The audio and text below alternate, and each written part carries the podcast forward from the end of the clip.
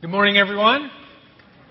Glad you're here today and that you chose to be with us. Today we're going to look at a uh, teaching that deals with confusion.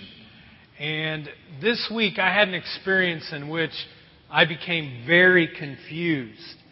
Um, as you know, last week I wasn't here and Chuck taught and did a good job. But while we were gone, I asked him if he could get our mail for us. Chuck's the guy that played the guitar uh, this morning, too. And he got all of our mail for us.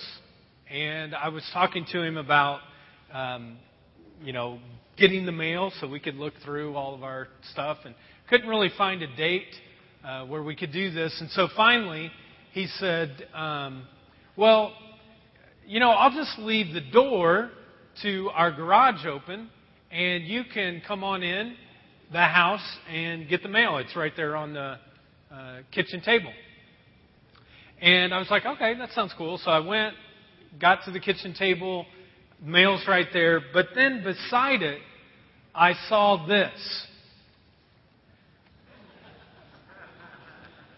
And just for evidence that you don't believe me like that, I did that on purpose. This is the sock. He's a 41 year old man. If he doesn't know the difference between his sock and his kid's sock, we're like in a load of hurt in our church, you know? And so I also I didn't bring the other sock, but the other sock said Chuck's other sock. So it even gets worse, you know? And so we're really not going to do anything today except pray for Chuck and his confusion. Uh, so that's it. Yeah, right or left. We, will have to try that too. Um, well, that was very confusing to me, but I'll tell you one thing that's not confusing to me, and that is my desire that every single person in this place grows closer to God. And we actually have a group of people called our Discipleship Pathway Team that commit themselves regularly to trying to figure out ways how we can help every single person regardless of where they're at on the spiritual spectrum, to take steps closer to God. And one of the first things that we want to do as we're trying to help and create ministry opportunities that will help you to grow closer to God is we'd like you to fill out a card that was in your program. It looks like this. And uh, if you didn't get one, just raise your hand and uh, one of our greeters uh, will get one to you. So if you didn't get one of these, uh, just raise your hand and someone will get that to you.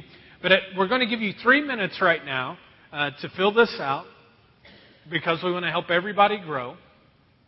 And you can fill it out, and we'll uh, tell you what to do with it here in just a second. So we're going to give you some mood music, a little U2 to help you in the mood to fill this out. So everybody, if you would, go ahead and fill this out.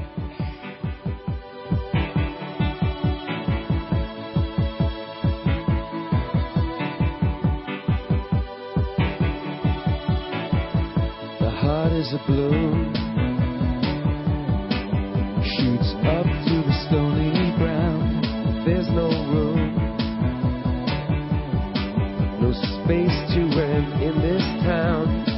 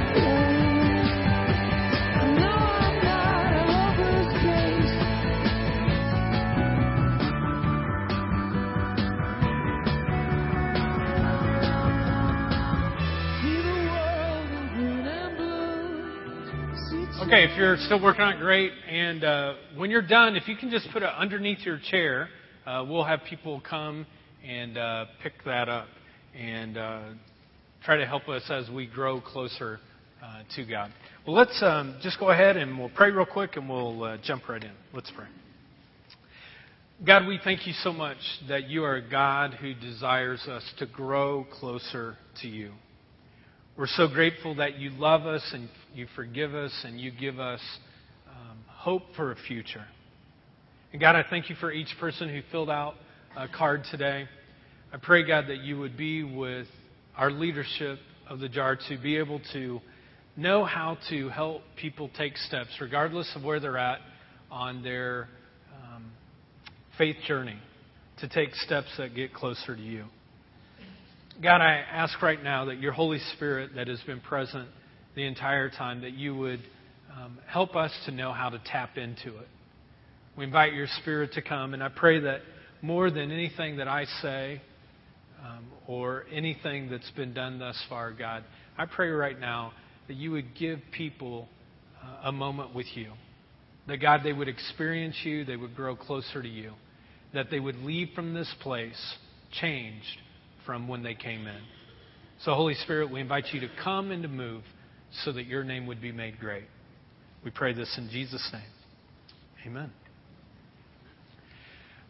Last year, as many of you know, my wife Jennifer and I uh, spent a couple of weeks in Kenya, in Africa, and we had a great trip and a wonderful time. We spent half of the time at an infant rescue mission um, in which we're partnering with uh, now and we have these uh, soda pop Sundays where we collect money uh, and give it to uh, this group and, and help these missionaries.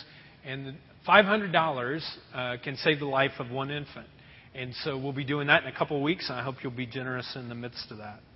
Um, the other half of our trip was uh, where we went to different hospitals that were in Kenya, and one that we went to was called Webuye.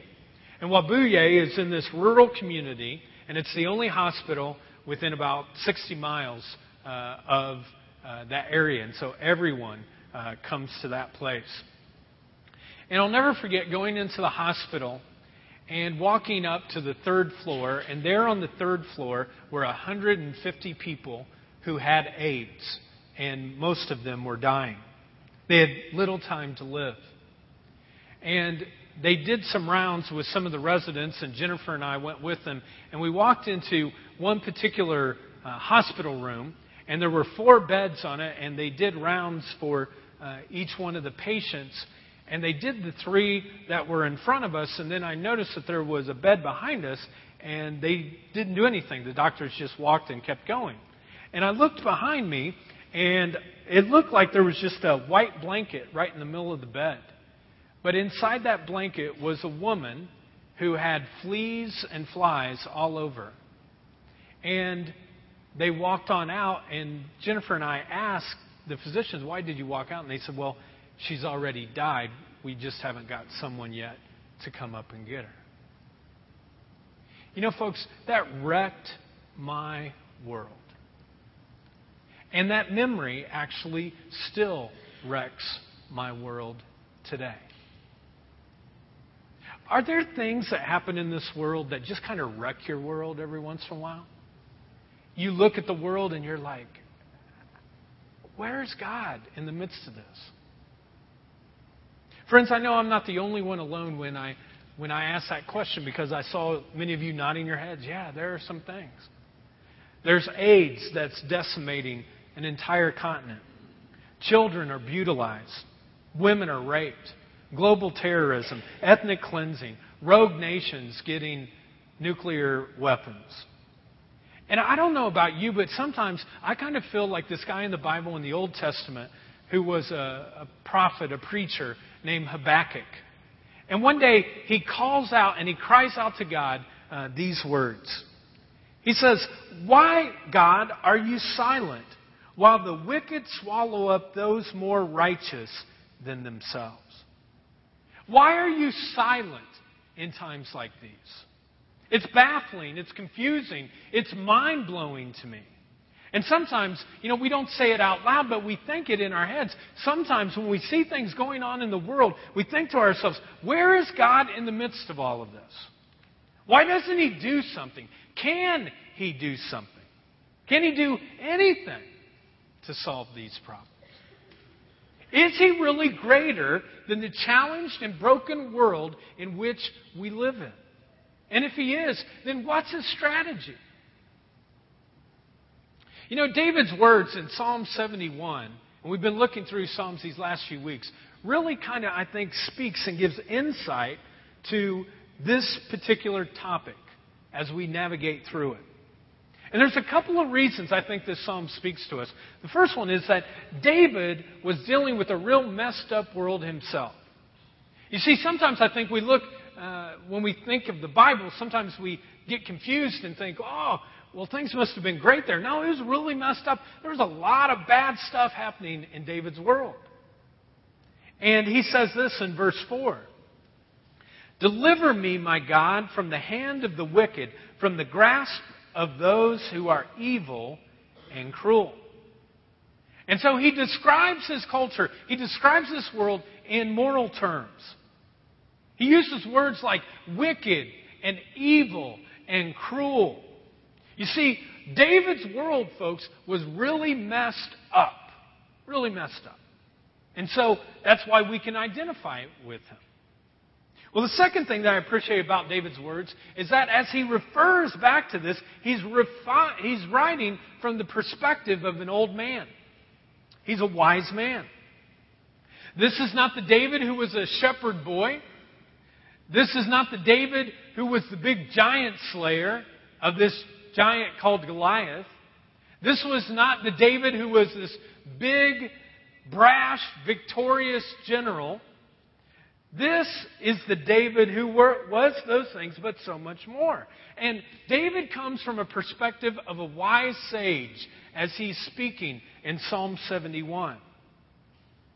David had all these experiences, and at the end of his life, as he's getting older, he realizes that God is greater than any of the confusion in his life or in this world. In verse 5, David describes God this way For you have been my hope, sovereign Lord, my confidence since my youth. From birth, I have relied on you. You see, as David writes those words, he's writing from the twilight years of his life. And he's reflecting back on a lifetime of confusion, a lifetime of experiences. And yet, at the end of all of it, he says, God is greater. I found God to be greater than any of the hurts, any of the disappointments, any of the fears, any of the confusion that I've experienced. Now, sometimes when there are old people that are writing things, we like to make fun of them, don't we? All of you are all holy today, like, oh no, not me. I mean, even old people sometimes make fun of old people? I was just thinking about it this week. There are a few things. Uh, you know you're old when you bite into a big, juicy steak and your teeth stay with the steak. Or you know you're old when the dreams that you have at night are reruns. Or you know you're old when the flight attendant comes up to you and they offer you tea, coffee, or Metamucil. You know? But we make jokes like that all the time. But, friends, there is something valuable. There is something insightful. There is something that is wise that from the experience of those who have more life experience, more spiritual maturity than ourselves. In fact, in verse 17, David says this Since my youth, God, you have taught me, and to this day I declare your marvelous deeds. With convictions, he says, To this day, I am going to let God, the God who is greater than me, to use me. I'm not going to pull back. I'm not going to say, hey, it's someone else's turn. I'm going to be able to stand up and say, God, use me. I don't want to rust out. I want to wear out. And in a world sometimes where old people seem unwanted, David says this Do not cast me away when I am old. Do not forsake me when my strength is gone. Now, I've seen this kind of work two different ways. Sometimes what happens is as a person grows older, that sometimes they back away. They take themselves out of the action. They say things like, I'm not needed. I had my day. I'm tired now. I'm not wanted. I put my time in. Let someone younger than me. This is a young church. Most of you are in your 30s, 20s, 30s. So, hey, let them do it.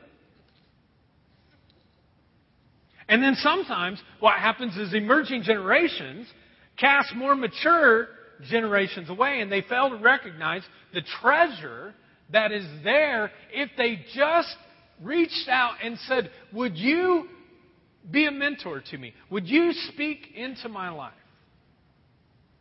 Sometimes younger people make fun of older people. Sometimes, even in a community here like the jar, the more seasoned individuals among us are not given the respect and the attention and the listening ear that they deserve. And something that we could benefit from. Friends, I just want to say to all of you who are in the gym today, who don't consider yourself old age yet, do not be deceived. That didn't work the first one either, you know? You'll laugh maybe later on. Just joking though. But don't be deceived. If you consider yourself to have reached old age yet, if you don't consider yourself to have reached old, old age yet, then you need to give respect to those who are older than you. Look at what it says in Leviticus. Leviticus is a uh, book of the Bible that uh, is a law kind of book. It gives a lot of rules. And so it'll come up on the side screens. Let's read this out loud together. Stand up in the presence of the aged. Show respect for the elderly and revere your God. Folks, when we show respect to the aged, it says that God is revered, that God actually becomes pleased because of that. Now, just a little side note for those of you who are aged, what I want to say to you is, is that if you want younger people to respect you, then you need to live a life that shows evidence of your Christ like faith. And then the rest of us then are to stand up in the presence of the aged and show them respect. Here's another passage on those who are older than us, how we are to understand. It says this Is not wisdom found among the aged? Does not long life bring understanding? There is a certain understanding, folks, that can only be accumulated over a lifetime of experience. No matter how much education that you think you have, you have not experienced enough of life to understand all that there is. And whenever uh, you're going on your faith journey, wherever you're at, one of the greatest resources that God gives to you is people who are a little bit further along in your faith journey. That's why I always try to have one person ahead of me who's more mature in my faith, and then at least one person behind me that I am mentoring and trying to encourage them. Like if you're a follower of Christ, that should be a part of your job description. That there's somebody in front of you that you're saying, you know what, I want to learn from them, but then there's someone behind that you're investing. You're intentionally pouring your life into that person. You know, this is what I've noticed in my uh, years of life is that whenever I'm looking for some major advice, I mean, like some big advice in my life, I don't go looking to people who are younger than me. This was true in my 20s. This was true in my 30s. And I'm just kind of in my 30s. No, I'm in my 40s.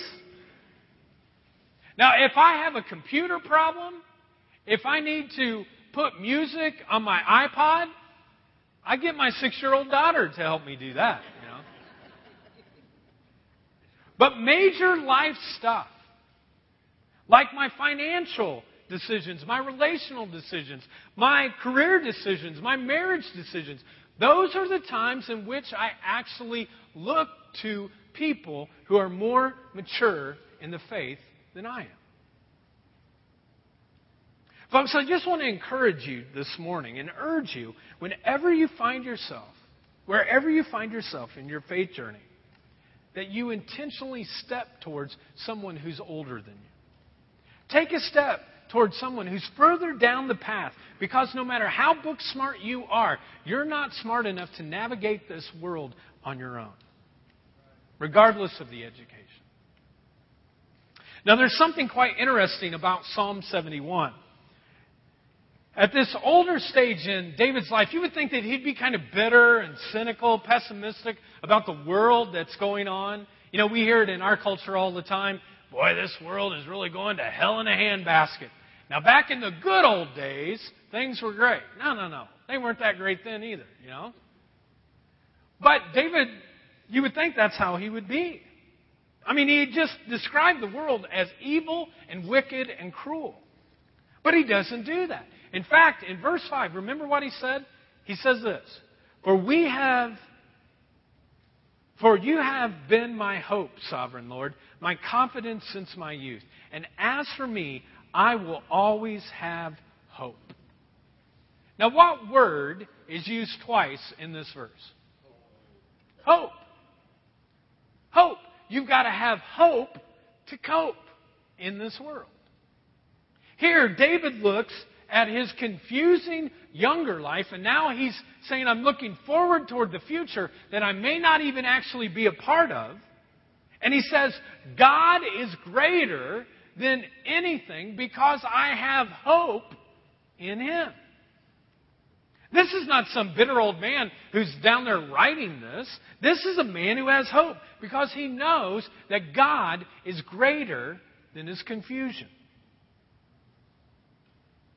Now, the question we have to ask ourselves is this Why was David so hopeful in this confusing world? Why was he so hopeful in our confusing world? Well, there are a couple of reasons. The first one that we find in Psalm 71 is this David had hope in the next generation. He was very hope filled, he was a person of hope. He had hope in the next generation.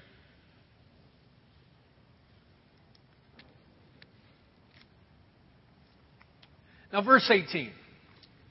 David says this Even when I am old and gray, and David is, do not forsake me, my God, till I declare your power to the next generation, your mighty acts to all who are to come.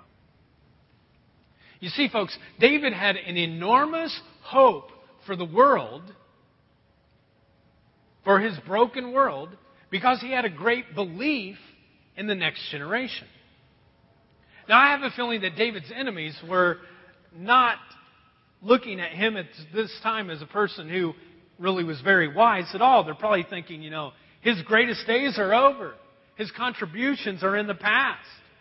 His enemies were saying things like this in verse 11 God has forsaken him. Pursue him and seize him, for no one will rescue him. His enemies probably were looking at him and saying, He's old, man. His time is done. He's over the hill. He's got no way to be able to encourage or fight us.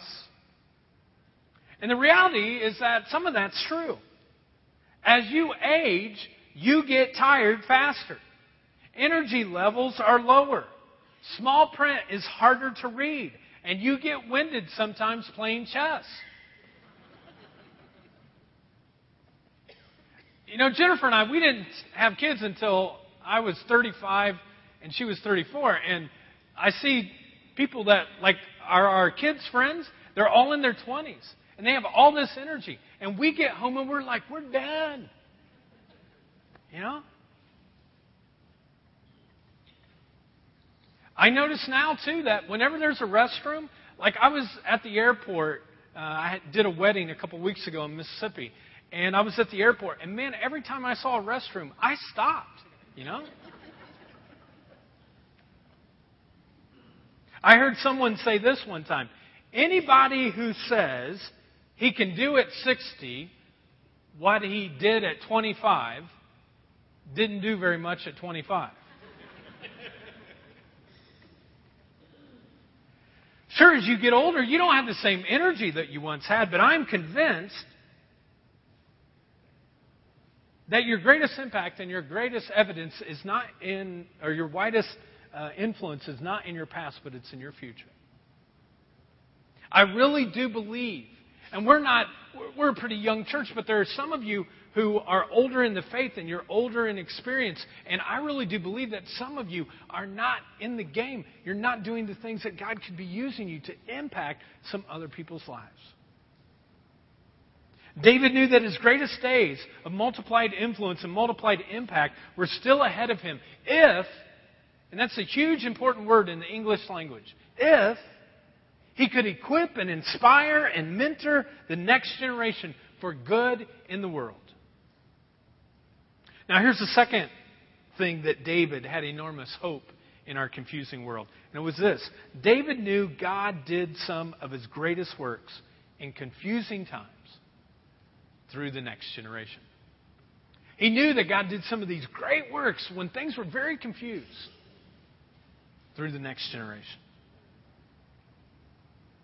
You see this all throughout the Bible, don't you? You see young people stepping up and God using them in great ways. David was a teenager. Samuel, Daniel, Joseph.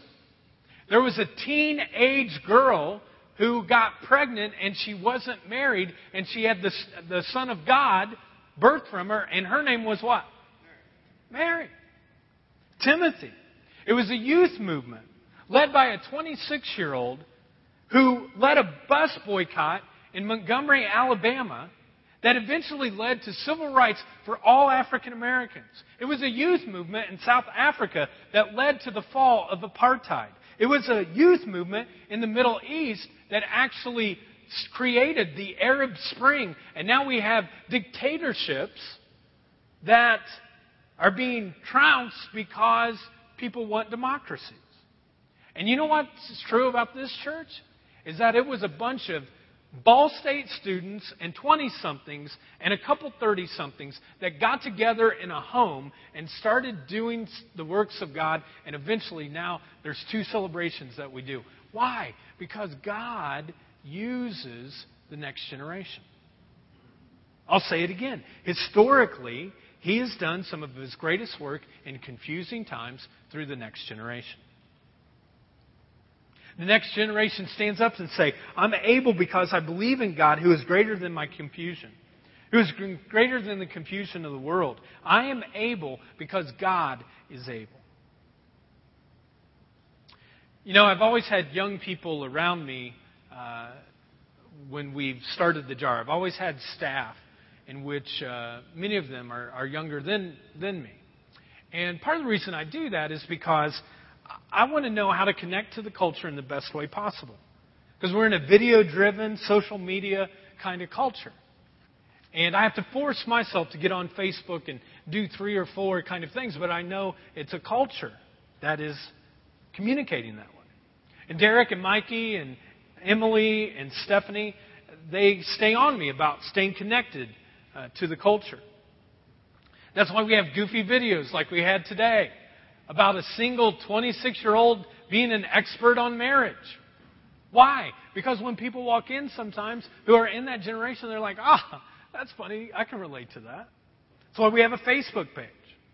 Because we believe that if we want to reach Muncie and Delaware County and all of East Central Indiana of kids who are teenagers and in their 20s, then we have to speak their language.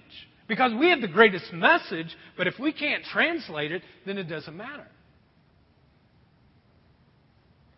And we got to be open to the fact that they wear things differently and they look differently when they walk through the doors. And this church has always been about that. We've been a come as you are church. I'll never forget the very first Sunday my dad uh, who was in his early 70s, walked into this place. And he walked in the way that he dresses at his church. And so he had a suit and a tie on, and somebody went up to him and they had shorts, a t shirt, and flip flops. And they walked up and they said, Hey, welcome to the jar. Are you from out of town?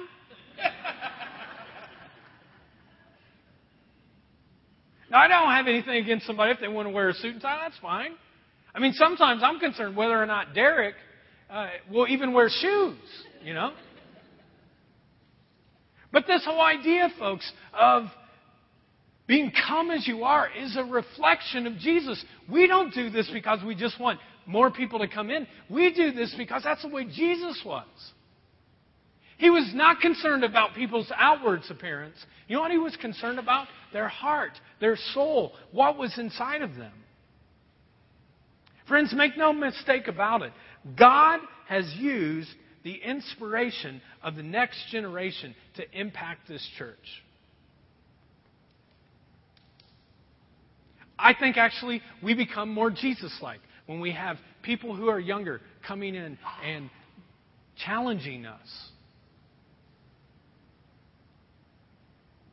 And I just want to say that for those of you who are in your late teens, 20s, early 30s, that if you've ever wondered, you know, I don't know if I have a place to play here, you do. God wants to use you. We want to learn from you. Because the cause of Christ includes every generation. The reason why this is so personal to me, and some of you might be like, I came on June 9th for this. You know why it's so personal? Because someone gave me a chance at the age of 22. 22. No experience whatsoever. Wasn't trained as a pastor. And they said, hey, we'll, we'll take a chance on you. I was the youngest person on our leadership team and one of the youngest people in the church. And some of you might be like, well, what was that like? Well, this was what it was like. When things went really, really well, which they didn't very often, but when they did, by God's grace, they would go, wow, he is so young. And when things went really, really, really bad, which was most of the time, they would go, ah, he's young.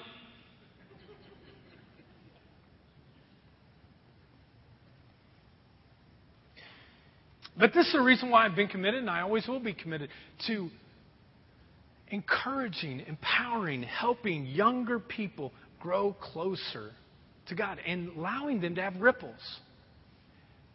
When we were in Tennessee, my girls kept throwing rocks every once in a while, and all of a sudden you'd see a ripple effect. And I kept thinking, you know, one day Jordan and Shiloh will be in the kingdom of God, working, uh, working within the kingdom of God in great ways, and they'll be making ripples. And I don't want to be the person that holds them back from making ripples. And all of you have made your ripples, and you want to give other people who are younger the opportunity. Now, yes, I made mistakes. Yes, I messed up most of the time. Uh, but these people just love me, and they kind of, you know, put their hands out and said, "Hey, let's do this thing together." And we made a difference in Carroll County in the brokenness of that world. And you see, David knew something that those of us who no longer fall into the category of the next generation, you know who you are, I won't tell you. But I'm putting myself there, so if you're in your 40s or you're older, you're in the next generation. You're at halftime in your life, okay? Here's what he understood. He understood that we have a responsibility to develop, to deploy, to equip, to empower, to encourage, to mentor the next generation, and to understand them so that they can be unleashed to do what they see God doing within their spirits. We have that responsibility. Folks, the reality is, is that 20 somethings and 30 somethings are longing to be mentored by people who are older than them. They may not say that, but if you invest in one of them, they will love you forever. You know why? Because they grew up in a world of latchkey kids. They grew up in a world of single parent homes. They grew up in a world in which they didn't have maybe some of the support that some of you who are more seasoned had.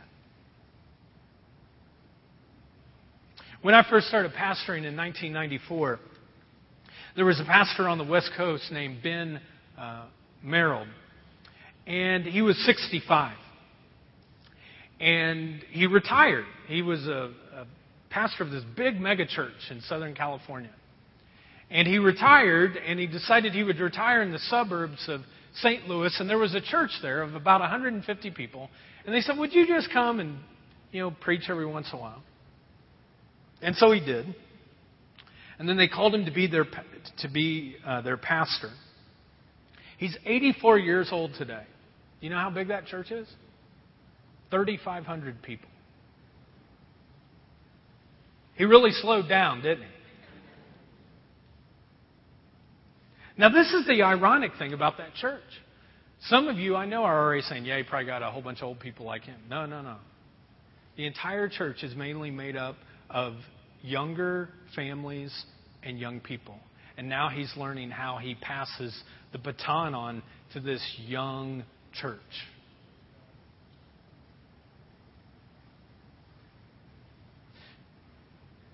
Now you might say, well, how could an 80 year old relate? You know how he could relate? Because he loved God, and then he just met people exactly where they were at. And a lot of these people, they find strength, they find encouragement, they find hope, they find, hey, you know what? This is a grandfather I never had. This is a father I never had. I want that kind of spiritual person in my life. I think of my dad, who 14 years ago uh, retired from pastoral ministry. And since then, he has worked at several different churches and he's gone to over 10 mission trips in the last 14 years. He was going to go to this one uh, that they just went to in Mexico, but he had already, he's preaching today in Anderson, and the next week he's going somewhere else. And I think of his life and I remember after the second mission trip that he went on, there was like this pattern that had developed from the first one and the second one. And the pattern was that there were these 20 something and 30 something women that would come up to me and they would say, Man, I love your dad. I really look up to your dad. I wish I had a dad like yours. He is truly a man of God. I remember one of them even coming up and saying, your dad is hip. then we got her some psychological help, and, you know. But these young women would just look up to him. And this is what I started to notice because he'd gone to 10 of them. I started to notice that almost every single one of these young women didn't have a father that was in their life. And almost none of them had any spiritual male influence in their life. And that's what my dad became to them. And they'll still call him and they'll ask him stuff. Because he gave wisdom and encouragement and love. Recently, we had a big push for volunteers for Impact, our uh, middle school ministry. And there were people that signed up to help out. There were some college students, and there were some 20 somethings, and there were some parents um, of kids that said, hey, you know, we'll help. We'll, we'll help with that. And then out of the blue, there was Eric and Lori Gillette who signed up, who are some years old. And at one of the very first impact meetings, uh, the kids were talking about rock and roll music, and Eric goes, Yeah, I like rock and roll. They're like, Really? He's like, Yeah, I was at Woodstock. And then all of them said this What's Woodstock? Now, luckily, Eric had enough wisdom not to tell them what Woodstock was like or what he did at Woodstock. But Eric and Lori are investing in these kids and letting them know that God loves them, that God cares for them, that they have great things that they can do for God. Folks, I, I was just thinking about it, and we're a young church, but there are some of you who are um, very wise. What would happen if every follower of Christ who has 25 years of following Christ or more just said, I'm going to invest in one person? What kind of impact would that have? Friends, David understood that the responsibility of investing in the next generation was not that the next generation had to uh, build something for him or that they had to meet his needs. They were just to respect and honor him. And he understood that primarily the responsibility for him, as one who was further along, was to develop and deploy and encourage and equip and to understand and unleash the next generation into fulfilling God's command. Because historically, God has done some of his best works in confusing times with the next generation. Two weeks ago, I went to the uh, funeral of my first Sunday school teacher, uh, the person who kind of helped with uh, children's ministry. Her name was Thelma Heilman, or we called her Grandma Heilman, everybody in the whole church. Now, often you would think that at 93, there probably weren't too many people at the funeral, right? Because she outlived everybody. And there weren't very many people in their 80s or 90s, but you know what? That place was jam packed. And you know what? Half of the people were teenagers or 20 somethings or 30 somethings simply coming back to give honor to someone who had taught them about Jesus. You see, Grandma taught Sunday school for 60 years. And there were a couple hundred people that were there. And there's all this kind of intergenerational connection there because she had left such a great legacy of what Christ can do when you invest in the next generation. Friends, I think that's kind of what God's dream is for his family. That we come together. We looked at a verse earlier. I'd like us to read this out loud together again. Uh, but let's read this out loud. Stand up in the presence of the aged. Show respect for the elderly and revere your God. Now, I don't think this is talking about chronological age. What I think it's really talking about is spiritual maturity in the faith, in the journey. The Bible says, stand up in the presence of the aged. And what I thought we would do today is kind of reverse that around a little bit. And so, not right now, but any of you who have followed Jesus for 25 years or more, Maybe not perfectly, but you've been doing your best to follow Christ, regardless of your age, 25 years or more. I'm going to ask you to stand here in a second. And what we want to do is we want to honor you and revere your name for following Christ that long. So if you have followed Christ for 25 years or more, would you please stand? And we would just like to honor you and thank you for that. So let's uh, let's give them a hand. We really do. We honor. Now stay standing. I know you all want to be humble. And uh, I want to give you guys a challenge as you're standing. And the challenge is this that God want you to look right now at the other people that are in this room. So kind of look around. that it is your responsibility to invest and impact those who may not be as long in the spiritual journey as you are. Now, I'd like everybody to stand if they would.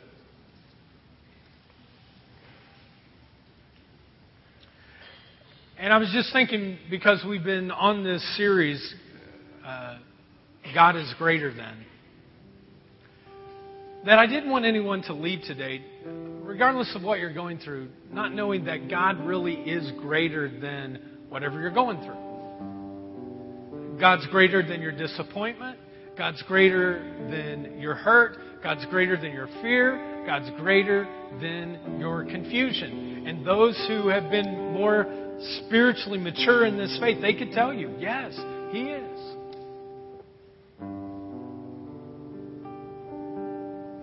David kind of ends his psalm at this aged point in his life, and he says this You who have done great things, who is like you, God? Who is like you? There is no one that is greater than the God that we serve. And I thought the way that we would end our time together today is that all of us kind of worshiping together the God who is greater than all things, all issues you might be dealing with. And that we worship the one who's greater than. In fact, he kind of ends the psalm with praise and worship in the psalm, and he says this I will indeed praise you with the harp.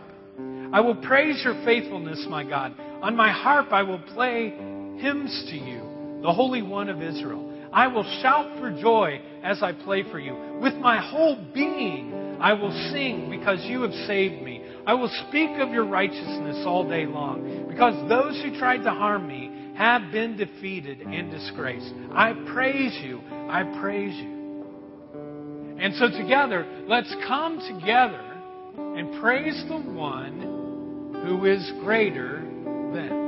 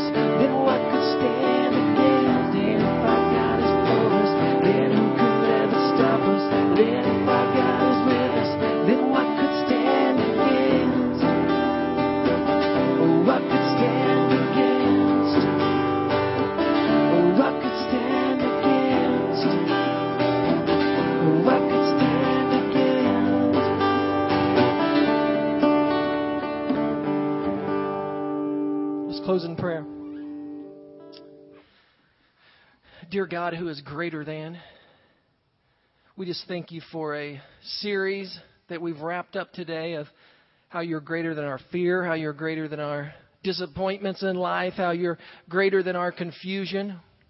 And God, we just thank you for a lesson today about wisdom and how as throughout this series we've spoke about David in different times in his life and how our lives represent that too and how wisdom is something that as he talked about grandma Eileen whatever it was and uh, and 200 people at the funeral 200 people that this lady living a life of Christ has impacted and I know there'd be so many more too that wouldn't have been able to make that but how she's been able to love on people of all ages, guide people. I imagine the people that she has prayed for in her life. And God, oh, I just pray that each of us get a little bit of that in our hearts. That we realize as, as hands and feet of Jesus Christ, that our hands reach out to people that are older than we are. And we let them guide us along. We, we learn things about marriage and the way to act and things in life from them. And at the same time, we're reaching behind us and we're pulling somebody along. Get them up to where we are, where we're at with things. And we're able to guide somebody along the best of our ability. So, God, just allow us to just honor you, whatever age we are, to the best of our abilities right now, knowing that you are the God who is greater than. In Jesus' name, amen. Know that you're always loved in this place. There'll be people up here if you need prayer. We'll see you next week.